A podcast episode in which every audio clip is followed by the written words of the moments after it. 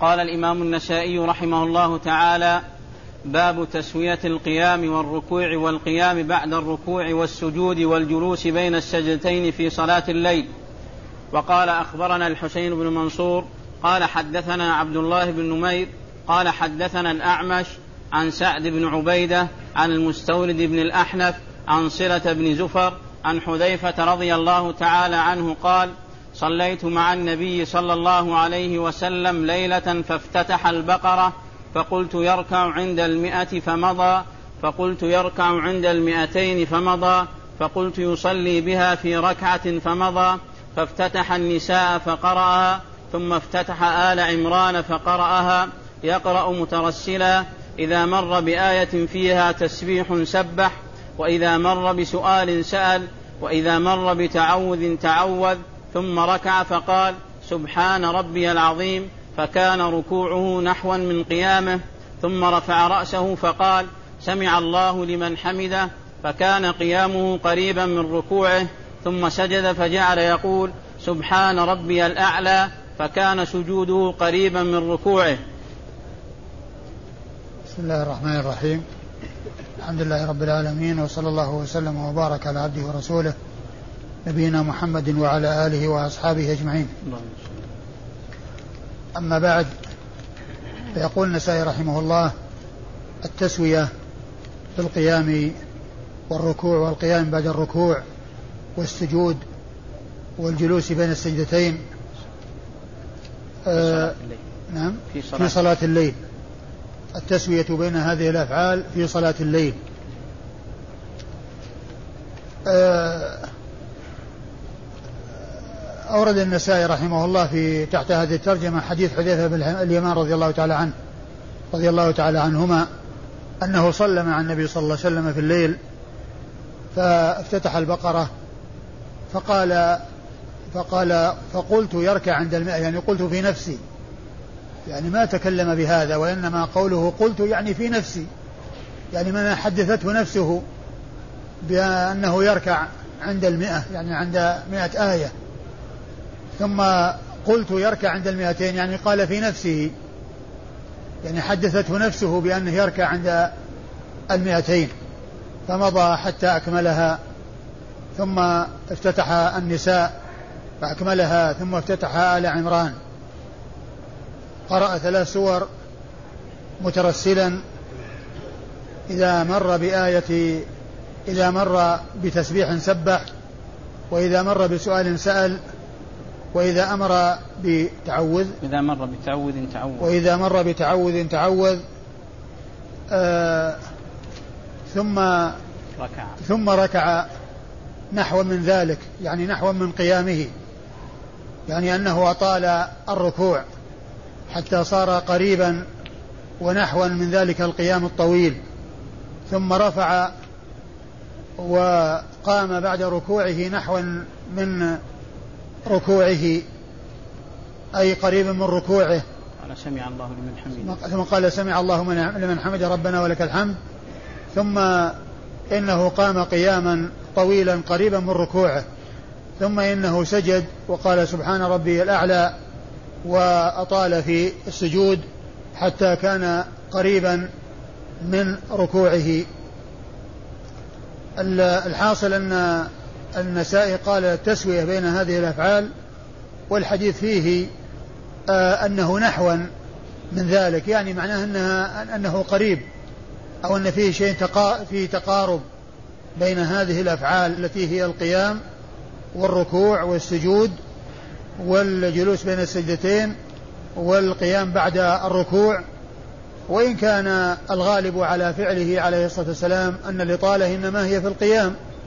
الإطالة إنما هو إنما هي في القيام ولكنه أحيانا كان يطيل الركوع والسجود والقيام بعد الركوع والقيام بعد والجلوس بين السجدتين حتى يكون تكون هذه الأفعال بعضها قريبا من بعض.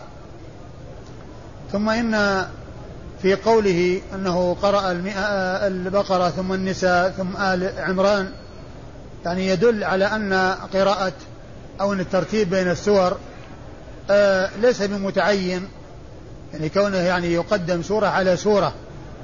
والعلماء اختلفوا في ترتيب السور. هل هو واجب أو أنه بالاجتهاد؟ هل هو بالنص أو بالاجتهاد؟ فبعض العلماء قال إنه بالنص. ومنهم من قال إنه بالاجتهاد بين من الصحابة.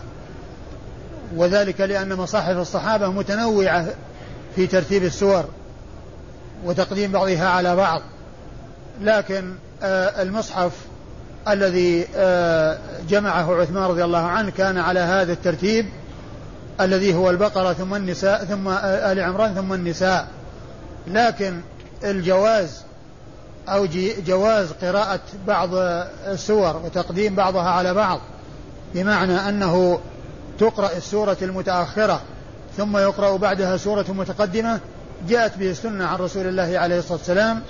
ومنها هذا الحديث ومنها الحديث الذي سبق أن مر بنا في قصة الرجل الذي كان يقرأ قل هو الله أحد بعد ما يقرأ الفاتحة أو يقرأ شيئا من القرآن أو يقرأ سورة من القرآن يختم بقل هو الله أحد. ومن المعلوم أن سورة قل هو الله أحد ليس بعدها في المصحف إلا سورة آه، آه، آه، قل أعوذ برب الفلق وقل أعوذ برب الناس. فمعنى هذا أنه لا بد وأن يقرأ يقرأ شيئا من السور المتقدمة على قل هو الله أحد. وهذا يدل على جواز تقديم قراءة السور بعضها على بعض. وإن كان الأولى هو أن ترتب كما هو موجود في المصحف لكن الجواز هو جائز. وهذا الذي في الحديث الذي معنا يدل عليه وكذلك حديث قصة الرجل الذي كان يقرأ ويختم بقل هو الله أحد. والحديث سبق أن مر يعني آآ آه، آآ آه، يعني الحديث سبق أن مر. تقرأ المتن؟ نعم قال صليت مع النبي صلى الله عليه وسلم ليلة فافتتح البقرة فقلت يركع عند المئة فمضى فقلت يركع عند المئتين فمضى فقلت يصلي بها في ركعة فمضى فافتتح النساء فقرأها ثم افتتح آل عمران فقرأها يقرأ مترسلا. إذا مر بآية فيها تسبيح سبح وإذا مر بسؤال سأل. وهذا أيضا فيه دليل على أن صلاة النافلة ولا سيما صلاة الليل أن المصلي إذا مر بآية فيها تسبيح سبح وإذا مر بسؤال سأل يعني سأل الله الجنة أو سأل الله من فضله إذا كان شيء يتعلق بالجنة سأل الجنة وإذا كان شيء من فضل الله عز وجل سأل الله من فضله وكذلك إذا مر بتعوذ تعوذ يعني آه، ذكر النار أو ما إلى ذلك يتعوذ بالله من عذاب النار. أو يتعوذ بالله من الشيطان الرجيم. و آه، فهذا يدل على آه، هذه الجمل تدل على أن ذلك سائغ ولكن يكون في الذي ورد فيه وهو النوافل. وإذا مر بتعوذ تعوذ ثم ركع فقال سبحان ربي العظيم فكان ركوع ركوعه نحو من قيامه ثم رفع رأسه فقال سمع الله لمن حمده كان قيامه قريبا من ركوعه ثم سجد فجعل يقول سبحان ربي الأعلى فكان سجوده قريبا من ركوعه. نعم لبعد الإسناد. قال أخبرنا الحسين بن منصور. أخبرنا الحسين بن منصور هو النيسابوري وهو ثقة أخرج له البخاري والنسائي. البخاري والنسائي. ثقة أخرج له البخاري والنسائي عن عن عبد الله بن نمير. عن عبد الله بن نمير الكوفي وهو ثقة أخرج له أصحاب الكتب الستة. عن الأعمش. عن الأعمش وهو سليمان بن مهران الكاهلي الكوفي وهو ثقة أخرج حديثه أصحاب الكتب الستة. والأعمش لقب اشتهر به سليمان بن مهران الكاهلي الكوفي. ومعرفة ألقاب المحدثين نوع من أنواع علوم الحديث. فائدة معرفة هذا النوع أن لا يظن الشخص الواحد شخصين. فيما إذا ذكر باسمه وذكر في آه، بلقبه فإن من لا يعرف أن آه، أن آه، هذا لقب أن الأعمش لقب لسليمان بن مهران. يظن أن الأعمش شخص وأن سليمان بن مهران شخص آخر. والأعمش حديثه أخرجه أصحاب الكتب الستة. عن سعد بن عبيدة. عن سعد بن عبيدة الكوفي أيضا وهو ثقة أخرج حديثه أصحاب الكتب الستة. عن المستورد بن الأحنف الكوفي وهو ثقة نعم. أخرج له مسلم والأربعة. نعم. وهو ثقة أخرج له مسلم وأصحاب السنة الأربعة. عن صلة ابن زفر وهو ثقة أخرج حديثه أصحاب الكتب الستة. عن حذيفة. عن حذيفة بن اليمان صحابي ابن صحابي رضي الله تعالى عنهما وحديثه عند أصحاب الكتب الستة. وقال أخبرنا إسحاق بن إبراهيم قال حدثنا النضر بن محمد المروزي ثقة قال حدثنا العلاء بن المسيب عن عمرو بن مرة عن طلحة بن يزيد الأنصاري عن حذيفة رضي الله تعالى عنه أنه صلى مع رسول الله صلى الله عليه وسلم في رمضان فركع فقال في ركوعه سبحان ربي العظيم مثل ما كان قائما ثم جلس يقول رب اغفر لي رب اغفر لي مثل ما كان قائما ثم سجد فقال سبحان ربي الأعلى مثل ما كان قائما. فما صلى إلا أربع ركعات حتى جاء بلال إلى الغداة. قال أبو عبد الرحمن هذا الحديث عندي مرسل وطلحة بن يزيد لا أعلمه سمع من حذيفة شيئا وغير العلاء بن المسيب. قال في هذا الحديث عن طلحة عن رجل عن حذيفة. ثم ورد النسائي حديث حذيفة رضي الله تعالى عنه من طريق أخرى وهو مختصر وفيه أن أنه آه، قال في ركوعه سبحان ربي العظيم. آه، في قيام ذكر الأول. مثل ما كان قائما. لا يا شيخ أنه نعم. صلى مع رسول الله في رمضان فركع. أيوة. أي نعم فقال في ركوعه سبحان ربي العظيم. م. مثل ما كان قائما. آه، مثل ما كان قائما لأنه مختصر.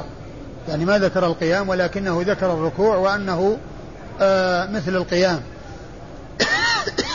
أيوة. ثم جلس يقول رب اغفر لي رب ثم جلس أي بين السجدتين. ثم جلس أي بين السجدتين يقول رب اغفر لي رب اغفر لي. مثل ما كان قائما. مثل ما كان قائما. أيوة. نعم. ثم سجد فقال سبحان ربي الأعلى مثل ما كان قائما. ثم سجد ثم قال فقال سبحان ربي الأعلى مثل ما كان قائما. وهذا مثل مثل الذي قبله من حيث إنها أن آه، أن فيه كما قال النسائي التسوية بين الأفعال يعني بين القيام والركوع والسجود والجلوس بين السيدتين والقيام بعد الركوع أنه يسوى بينها أو يقارب بينها. وكان النبي صلى الله عليه وسلم يفعل ذلك أحيانا واحيانا تكون الإطالة للقيام. والركوع والسجود والقيام بعد الركوع والجلوس بين السجدتين يكون بعضها قريب من بعض. ولهذا وكذلك التشهد يكون أطول. وقد جاء في بعض الأحاديث أن ركوعه وسجوده وقيامه آه، كذا قريب من السواء. ما خلا القيام والجلوس. ما خلا القيام والجلوس أي القيام في الصلاة والجلوس الذي هو للتشهد فإنها تكون أطول. الإسناد فما صلى إلا أربع ركعات حتى فما صلى إلا أربع ركعات حتى آه، أتاه بلال للغداة أي لصلاة الفجر. يعني معناه أنه آه، آه، وصل أو طلوع الفجر فصلى أربع ركعات. يعني كان يطيل ويطيل القراءة والذي صلاه أربع ركعات وعند ذلك جاءه بلال للغداة أي لصلاة الصبح. نعم. قال أبو عبد الرحمن. الإسناد؟ الإسناد يا شيخ. نعم. أخبرنا إسحاق بن إبراهيم. أخبرنا إسحاق بن إبراهيم هو ابن مخلد بن راهوية الحنظلي آه ثقة ثبت إمام مجتهد فقيه وصف بأنه أمير المؤمنين في الحديث وحديثه أخرجه أصحاب الكتب الستة إلا ابن ماجه. عن عن النضر بن محمد المروزي عن النضر بن محمد المروزي آه في الإسناد يعني ثقة والحافظ بن حجر قال صدوق يخطئ. ربما يهم. صدوق ربما يهم وحديثه أخرجه. أبو داود في المسائل والنسائي أبو داود. في المسائل. أبو داود في المسائل. نعم رمز له بلام. لام. نعم. ما هو دال. نعم. هذا في تهذيب الكمال أيضا. نعم إذا كان في تهذيب الكمال فهو فهو المعتمد. آه، آه، أبو داود في المسائل والنسائي. قال حدثنا العلاء بن قال حدثنا العلاء بن المسيب. العلاء بن المسيب وهو ثقة لصدوق. ثقة ربما وهم. وهو ثقة ربما وهم أخرج له. جماعة إلى الترمذي. أخرج له أصحاب الكتب الستة إلا الترمذي. أخرج له أصحاب الكتب الستة إلا الترمذي. فإنه لم يخرج له شيئا. عن عمرو بن مرة. عن عمرو بن مرة وهو ثقة أخرج له أصحاب الكتب الستة. طلحة بن يزيد الأنصاري عن طلحة بن يزيد الأنصاري وهو صدوق ولا ثقة؟ قال وثقه النسائي نعم وهو ثقة أخرج له البخاري وأصحاب السنن الأربعة. أخرج له البخاري وأصحاب السنن الأربعة. أخرج له البخاري وأصحاب السنن الأربعة. عن حذيفة بن اليمان رضي الله تعالى عنه وهو صحابي ابن صحابي حديثه عند أصحاب الكتب الستة. وقال النسائي عقب الحديث آه هذا الحديث عندي مرسل. آه طلحة بن يزيد لا أعلمه آه لا أعلمه. سمع من حذيفة. لا أعلمه سمع من حذيفة شيئا. وغير العلاء بن المسيب يقول عن آه عن طلحة عن رجل عن حذيفة. فقوله مرسل يعني أن أن طلحة لم يسمع من آه حذيفة وأنه بينه وبينه واسطة كما في الطريقة الثانية التي عند غير آه عند آه التي هي ليست من طريق الأولى يا شيخ؟ لا لا الطريقة الثانية وغير العلاء المسيب يقول آه عن طلحة عن عن رجل عن حذيفة. عن طلحة عن رجل عن حذيفة. فهذا يفيد بأن فيه واسطة. والنسائي يقول أنه لا يعلم أن طلحة سمع من آه حذيفة شيئا وغير العلاء يقول عن طلحة عن رجل عن حذيفة. وعلى هذا ففيه واسطة. وهنا قال مرسل على الاصطلاح العام الذي فيه أن الشخص إذا روى عن من لم يلقه أو لم لم أو لم يدرك عصره أو أدرك عصره ولكنه لم يسمع منه شيئا الذي هو المرسل الخفي. إن عاصره ولم يعرف أنه لقيه فإنه المرسل الخفي. و فهذا المرسل بهذا المعنى وإلا فإن المشهور في المرسل ما قال فيه الصحابي ما قال فيه التابعي قال رسول الله صلى الله عليه وسلم كذا. وهنا الصحابي مذكور ولكن الكلام في رواية ذلك الرجل الذي هو طلحة عن حذيفة. هل روى عنه بواسطة أو بغير واسطة؟ النسائي يقول إنه لا يعلم أنه سمع منه شيئا وغير العلاء المسيب يجعل بينه وبينه واسطة. فهذا الذي جعل النسائي يقول إنه مرسل. لكن وإن كان هذا الاحتمال قائم فهناك شواهد تدل على ما دل عليه الحديث فهو ثابت وإن كان فيه ما قال النسائي. قال باب كيف صلاة الليل. فقال أخبرنا محمد بن بشار قال حدثنا محمد بن جعفر وعبد الرحمن قالا حدثنا شعبة عن يعلى بن عطاء أنه سمع عليا الأزدي أنه سمع ابن عمر رضي الله تعالى عنه يحدث عن النبي صلى الله عليه وسلم قال صلاة الليل والنهار مثنى مثنى قال أبو عبد الرحمن هذا الحديث عندي خطأ والله تعالى أعلم ثم ورد النسائي كيف صلاة الليل؟ كيف تكون؟ هل تصلى ركعتين ركعتين أو تجمع الركعات؟ النسائي هنا اقتصر على ذكر الأحاديث التي فيها ذكر أن صلاة الليل مثنى مثنى. ولا شك أن كون صلاة الليل مثنى مثنى هذا هو الأولى وهو الأفضل وهو الثابت من فعل رسول الله صلى الله عليه وسلم ومن قوله. لأن قوله صلاة الليل مثنى مثنى هذا قول. وحديث ابن عمر ابن عباس الذي سبق أن مر بنا قريبا عندما بات عند خالته ميمونة صلى ثنتين ثم اثنتين ثم اثنتين حتى عد ست مرات اثنتين يعني اثنا عشر ثم أتى بركعة.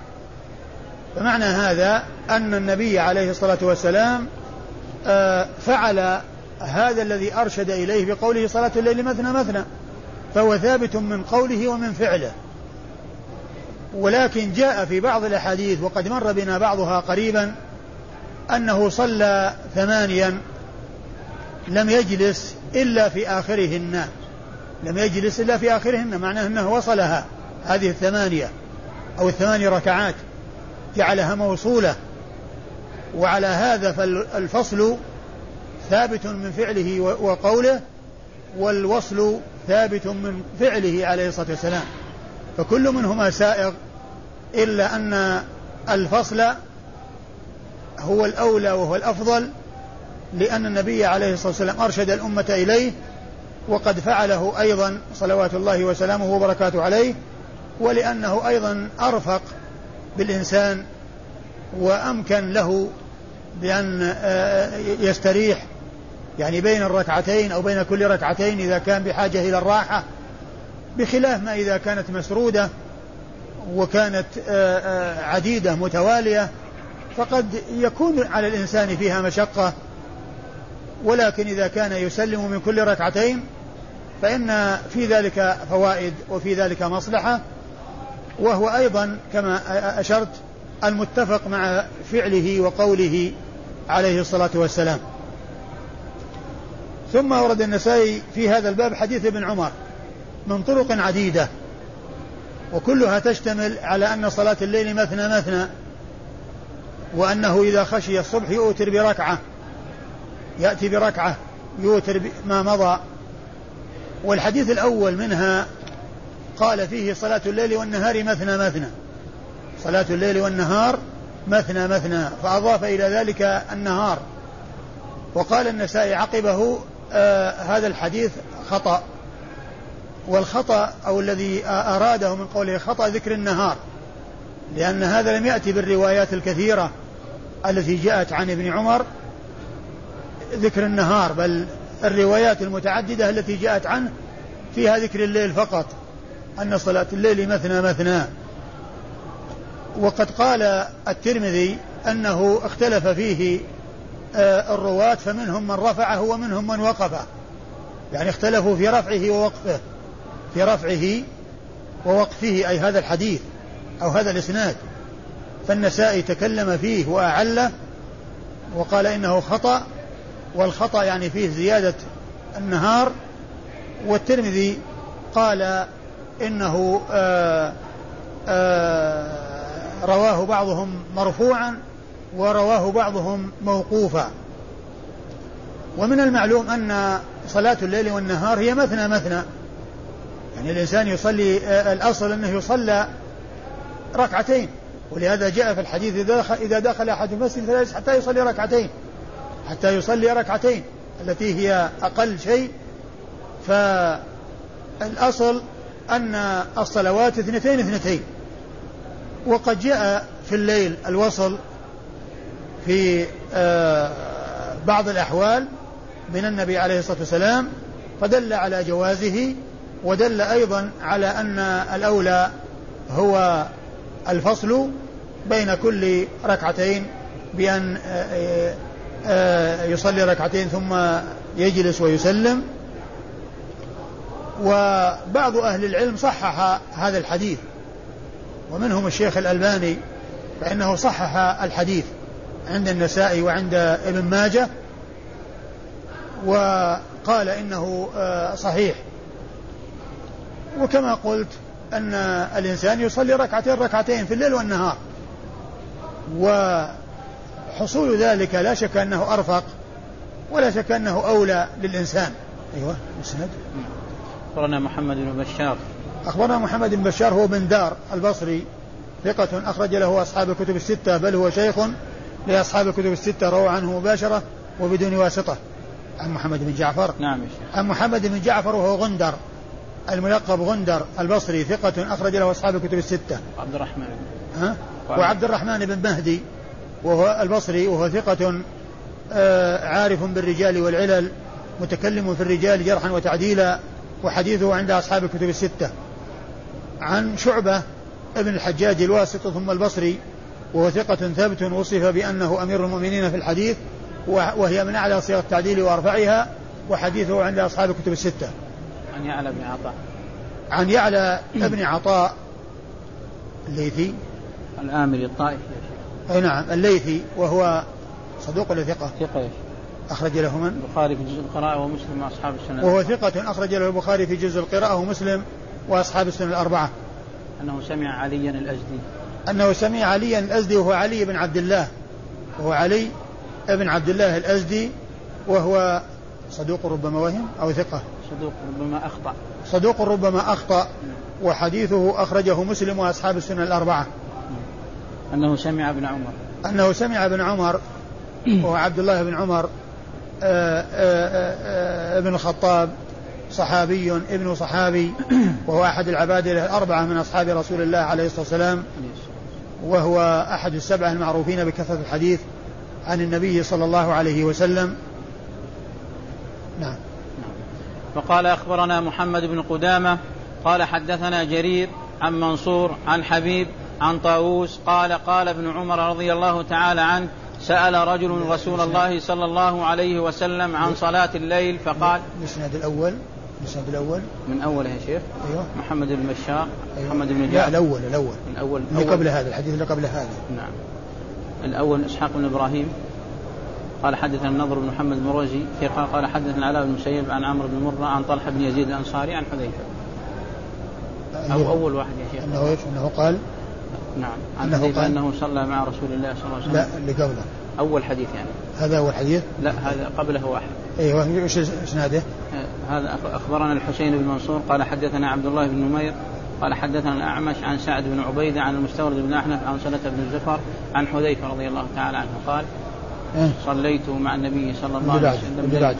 اللي بعده. أيوه. قال أخبرنا إسحاق بن إبراهيم قال حدثنا النضر بن محمد المروزي ثقة قال حدثنا العلاء بن المسيب عن عمرو بن مرة عن طلحه بن يزيد الأنصاري عن حذيفة رضي الله عنه أنه صلى مع رسول الله صلى الله عليه وسلم في رمضان.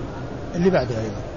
اللي بعده؟ اللي معنا هذا هو؟ لا لا يا شيخ. أيوه اللي بعده. اللي بعده أخبرنا محمد بن بشار قال حدثنا محمد بن جعفر. أيوه. نعم. اللي هو معنا هذا. لا بعدها الان خلصنا من عنده لا بس هو هذا ال- الذي مضى. أي نعم هو. عن محمد بن بشار عن؟ عن محمد بن بشار قال حدثنا محمد بن جعفر. أيوه. وعبد الرحمن بن أيوة. مهدي قال أيوة. حدثنا شعبة عن يعلى بن عطاء أنه سمع عليا الازدي أنه سمع ابن عمر. أيوه نعم أيوه. اللي بعده يا شيخ؟ اي وقال أخبرنا محمد بن قدامة قال حدثنا جرير عن منصور عن حبيب عن طاووس قال قال ابن عمر رضي الله تعالى عنه سأل رجل رسول الله صلى الله عليه وسلم عن صلاة الليل فقال مثنى مثنى فإذا خشيت الصبح فواحدة. ثم أورد النسائي حديث ابن عمر رضي الله تعالى عنهما من طريق أخرى وفيه أن أنه سأله رجل عن صلاة الليل فقال مثنى مثنى فإذا خشيت الصبح فواحدة يعني فأتي بركعة واحدة توتر بها ما مضى من تلك الركعات فإذا خشيت الصبح فواحدة. وهذا يدل على أن الوتر يكون في آخر الليل فيما إذا كان الإنسان يتمكن من القيام في آخر الليل ومن الصلاة في آخر الليل فإن الوتر يكون في آخر صلاته آه، في آخر الليل. وأما إذا كان آه، يخشى أن لا يقوم في آخر الليل فإنه يأتي بصلاته قبل أن ينام ثم بعد ذلك يوتر كما أرشد النبي عليه الصلاة والسلام أبا هريرة وأبا الدرداء رضي الله تعالى عنهما آه، بثلاث أوصاهم بثلاث وصايا ومنها الوتر قبل النوم. وإذا كان الإنسان آه، آه، سيصلي في آخر الليل فإنه يؤخر الوتر إلى آخر الليل وصلاة الليل مثنى مثنى فإذا خشي الصبح أتى بركعة أتى بركعة يوتر بها ما مضى. نعم. إسناد؟ إيه؟ أخبرنا محمد بن قدامة. أخبرنا محمد بن قدامة وهو المصيصي وهو ثقة ثقة ولا صدوق؟ ثقة ثقة أخرج له؟ أبو داود والنسائي. أخرج له أبو داود والنسائي. عن جرير. عن جرير بن عبد الحميد البصري وهو ثقة أخرج له أصحاب الكتب الستة. عن منصور. عن منصور نعم. عن منصور بن المعتمر الكوفي وهو ثقة أخرج له أصحاب الكتب الستة. عن حبيب. عن حبيب بن أبي ثابت الكوفي وهو ثقة ثبت يرسل ويدلس كثير التدليس والإرسال وحديثه أخرجه أصحاب الكتب الستة. عن طاووس. عن طاووس بن كيسان وهو ثقة فقيه أخرج حديثه أصحاب الكتب الستة. عن ابن عمر عن ابن عمر. نعم. وقال أخبرنا عمرو بن عثمان ومحمد بن صدقة قال حدثنا محمد بن حرب عن الزبيدي عن الزهري عن سالم عن أبيه رضي الله تعالى عنه عن النبي صلى. الله عليه وسلم. عنهما. رضي الله تعالى عنهما عن النبي صلى الله عليه وسلم قال صلاة الليل مثنى مثنى فإذا خفت فإذا خفت الصبح فأوتر بواحدة.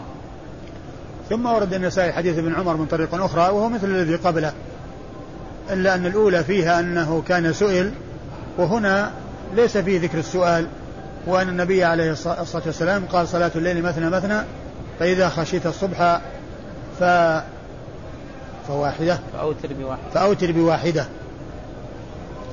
فهو مثل الذي قبله والإسناد.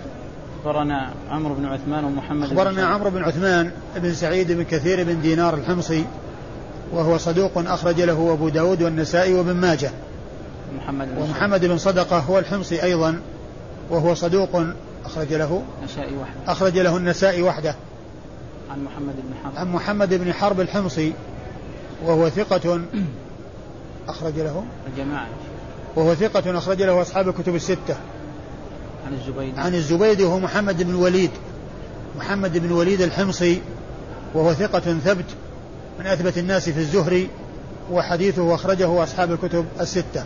إلا الترمذي. آه، نعم إلا الترمذي. أخرج حديثه أصحاب الكتب الستة إلا الترمذي. عن الزهري. عن الزهري وهو محمد بن مسلم بن عبيد الله الزهري. آه ثقة آه فقيه آه مكثر من رواية حديث رسول الله عليه الصلاة والسلام وهو من صغار التابعين وحديثه عند أصحاب الكتب الستة عن سالم ابن عبد الله بن عمر بن الخطاب وهو ثقة فقيه من فقهاء المدينة السبعة على أحد الأقوال الثلاثة في السابع منهم. وحديثه عند أصحاب الكتب الستة عن أبيه رضي الله تعالى عنه وعن أبيه وعن الصحابة أجمعين. وقال أخبرنا محمد بن منصور قال حدثنا سفيان عن ابن أبي لبيد عن أبي سلمة عن ابن عمر رضي الله تعالى عنهما قال سمعت رسول الله صلى الله عليه وسلم على المنبر يسأل عن صلاة الليل فقال مثنى مثنى فإذا خفت الصبح فأوتر بركعة. ثم ورد حديث ابن عمر وهو مثل الذي قبله إلا أن فيه أنه سمعه وهو على المنبر وهو يسأل عن صلاة الليل فقال مثنى مثنى فإذا خشيت الصبح فأوتر بركعة. فالحديث يعني لفظه هو اللفظ المتقدم والإسناد أخبرنا محمد بن منصور. محمد بن منصور الجواز المكي وهو ثقة أخرج له النسائي وحده عن سفيان وهو بن عيينة المكي وهو ثقة آه ثبت آه فقيه آه أخرج حديثه أصحاب الكتب الستة عن ابن أبي لبيد. عن ابن أبي لبيد وهو عبد الله. نعم يا شيخ. وعبد الله بن أبي لبيد. إيش قال عنه؟ ثقة قال جماعة إلا الترمذي. وهو ثقة أخرج له أصحاب الكتب الستة إلا الترمذي. عن أبي سلمة. عن أبي سلمة بن عبد الرحمن بن عوف المدني وهو ثقة فقيه أخرج له أصحاب الكتب الستة وحديث وهو أحد الفقهاء السبعة على أحد الأقوال في السابع الأقوال الثلاثة في السابع. لأن الأقوال الثلاثة في السابع أبو آه، سالم آه، سالم الذي مر ذكره أبو سلمة سالم الذي مر ذكره هو أبو سلمة ابن عبد الرحمن بن عوف والثالث هو أبو بكر بن عبد الرحمن ابن الحارث بن هشام. هؤلاء هذه هي الأقوال الثلاثة في السابع. وأما الستة غير هؤلاء الثلاثة فهم متفق على عدهم في الفقهاء السبعة. وهم عبيد الله بن عبد الله بن عتبة بن مسعود وعروة بن الزبير بن العوام وخارجة بن زيد بن ثابت وسعيد بن المسيب وسليمان بن يسار والقاسم بن محمد بن أبي بكر الصديق. قال أخبرنا موسى بن سعيد قال حدثنا أحمد بن عبد الله بن يونس قال حدثنا زهير قال حدثنا الحسن بن الحر قال حدثنا نافع أن ابن عمر رضي الله تعالى عنهما أخبرهم أن رجلا سأل رسول الله صلى الله عليه وسلم عن صلاة الليل قال مثنى مثنى فإن خشي أحدكم الصبح فليوتر بواحدة. ثم ورد النسائي حديث ابن عمر من طريق أخرى والمتن هو مثل المتن آه، في الطرق السابقة والإسناد. أخبرنا موسى بن سعيد. أخبرنا موسى بن سعيد. إيش قال فيه؟ صدوق روى له النسائي وحده. صدوق أخرج حديثه النسائي وحده. قال حدثنا أحمد بن عبد الله بن يونس. قال أخبرنا أحمد بن عبد الله بن يونس إيش قال فيه؟ الكوفي اليربوعي ثقة حافظ روى له الجماعة. ثقة؟ نعم. ثقة حافظ ها؟ نعم يا شيخ ثقة حافظ. أخرج له أصحاب الكتب الستة؟ نعم. ثقة حافظ أخرج له أصحاب الكتب الستة. قال حدثنا زهير. قال أخبرنا حدثنا زهير وابن معاوية بن حديج الحمصي وهو ثقة أخرج له أصحاب الكتب الستة. عن الحسن بن الحر عن الحسن بن الحر وهو صدوق ولا ثقة؟ ثقة فاضل. ثقة فاضل أخرج له؟ أبو داود والنسائي. وهو ثقة فاضل أخرج له أبو داود والنسائي. عن نافع عن, عن نافع مولى بن عمر وهو ثقة ثبت أخرج حديثه أصحاب الكتب الستة. عن عبد الله بن عمر رضي الله تعالى عنهما وقد تقدم ذكره مرارا. نعم. وقال أخبرنا قتيبة قال حدثنا الليث عن نافع عن ابن عمر رضي الله تعالى عنهما عن النبي صلى الله عليه وسلم قال صلاة الليل مثنى مثنى فإذا خفت الصبح فأوتر بواحدة. ثم هذا يعني هذا مثل المتون المتون السابقة آه، والإسناد قتيبة. هو ابن سعيد بن جميل بن طريف البغلاني ثقة ثبت أخرج له أصحاب الكتب الستة عن الليث بن سعد المصري الفقيه المحدث ثقة ثبت أخرج حديثه أصحاب الكتب الستة عن نافع عن ابن عمر وقد مر ذكرهما وهذا من الرباعيات عند النسائي وهو من أعلى الأسانيد التي عند النسائي لأن على ما عنده الرباعيات وهذا رباعي يروي فيه قتيبة عن مالك ومالك عن نافع عن ابن عمر رضي الله تعالى عنهما نعم. وقال أخبرنا أحمد بن محمد بن المغيرة قال حدثنا عثمان عن شعيب عن الزهري عن سالم عن ابن عمر رضي الله تعالى عنهما قال سأل رجل من المسلمين رسول الله صلى الله عليه وسلم كيف صلاة الليل؟ فقال صلاة الليل مثنى مثنى فإذا خفت الصبح فأوتر بواحدة.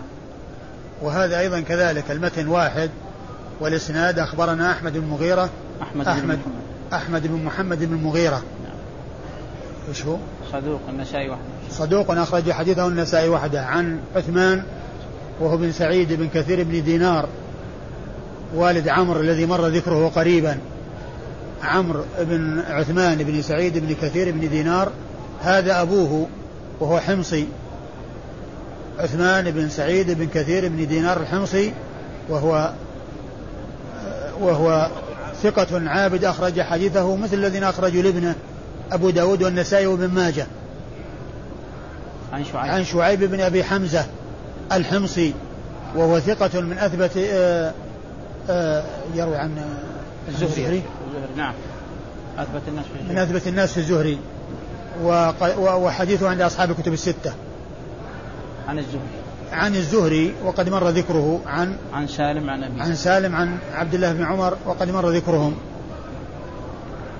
وقال أخبرنا محمد بن يحيى قال حدثنا يعقوب بن إبراهيم قال حدثنا ابن أخي بن أبي ابن أخي بن شهاب عن عمه قال أخبرني حميد بن عبد الرحمن أن عبد الله بن عمر رضي الله تعالى عنهما أخبره أن رجلا سأل رسول الله صلى الله عليه وسلم عن صلاة الليل فقال رسول الله صلى الله عليه وسلم صلاة الليل مثنى مثنى فإذا خشيت الصبح فأوتر بواحدة ثم هذا المتن أيضا مثل المتون السابقة آه والإسناد أخبرنا محمد بن يحيى نعم. وهو بن عبد الله الذهلي النيسابوري وهو ثقة حافظ أخرج حديثه البخاري وأصحاب السنة الأربعة. عن يعقوب بن إبراهيم. عن يعقوب بن إبراهيم بن سعد عن يعقوب بن إبراهيم بن سعد بن إبراهيم الزهري وهو ثقة أخرج حديثه أصحاب الكتب الستة. قال حدثنا ابن أخي بن شهاب. قال ابن أخي, ابن أخي بن شهاب. من هو؟ له محمد بن عبد الله بن مسلم. محمد. بن عبد الله. أيوه. ابن مسلم ابن أخي الزهري. محمد بن عبد الله. نعم. يعني ذاك محمد بن مسلم ابن عبد الله محمد بن محمد بن مسلم وهذا محمد بن عبد الله بن مسلم. يعني آه، عبد الله ومحمد أخوان وهذا ابن أخيه ابن أخي الزهري عبد الله. وإيش قال فيه؟ صدوق له أوهام. صدوق له أوهام أخرج له؟ أصحاب الكتب الستة. أخرج له صدوق له أوهام أخرج حديثه أصحاب الكتب الستة. عن عمه. عن عمه محمد بن مسلم وقد مر ذكره. قال أخبرني حميد بن عبد الرحمن. قال أخبرني حميد بن عبد الرحمن بن عوف وهو ثقة أخرج له أصحاب الكتب الستة. عن عبد الله بن عمر. نعم. وقال أخبرنا أحمد بن الهيثم قال حدثنا حرملة قال حدثنا ابن وهب قال أخبرني عمرو بن الحارث أن ابن شهاب حدثه أن سالم بن عبد الله وحميد بن عبد الرحمن حدثاه عن عبد الله بن عمر رضي الله تعالى عنهما قال قام رجل فقال يا رسول الله كيف صلاة الليل؟ فقال رسول الله صلى الله عليه وسلم صلاة الليل مثنى مثنى فإذا خفت الصبح فأوتر بواحدة. وهذا المتن أيضا مثل المتون السابقة. وأما الإسناد يقول النسائي أخبرنا أحمد بن الهيثم وهو صدوق. أخرج له. نسائي وحده. وهو صدوق أخرج له النسائي وحده. عن حرملة. عن حرملة بن يحيى التجيبي وهو صدوق أخرج حديثه مسلم و النسائي. و وابن ماجه. مسلم والنسائي وابن ماجه. هو صاحب الشافعي نعم. عن ابن وهب.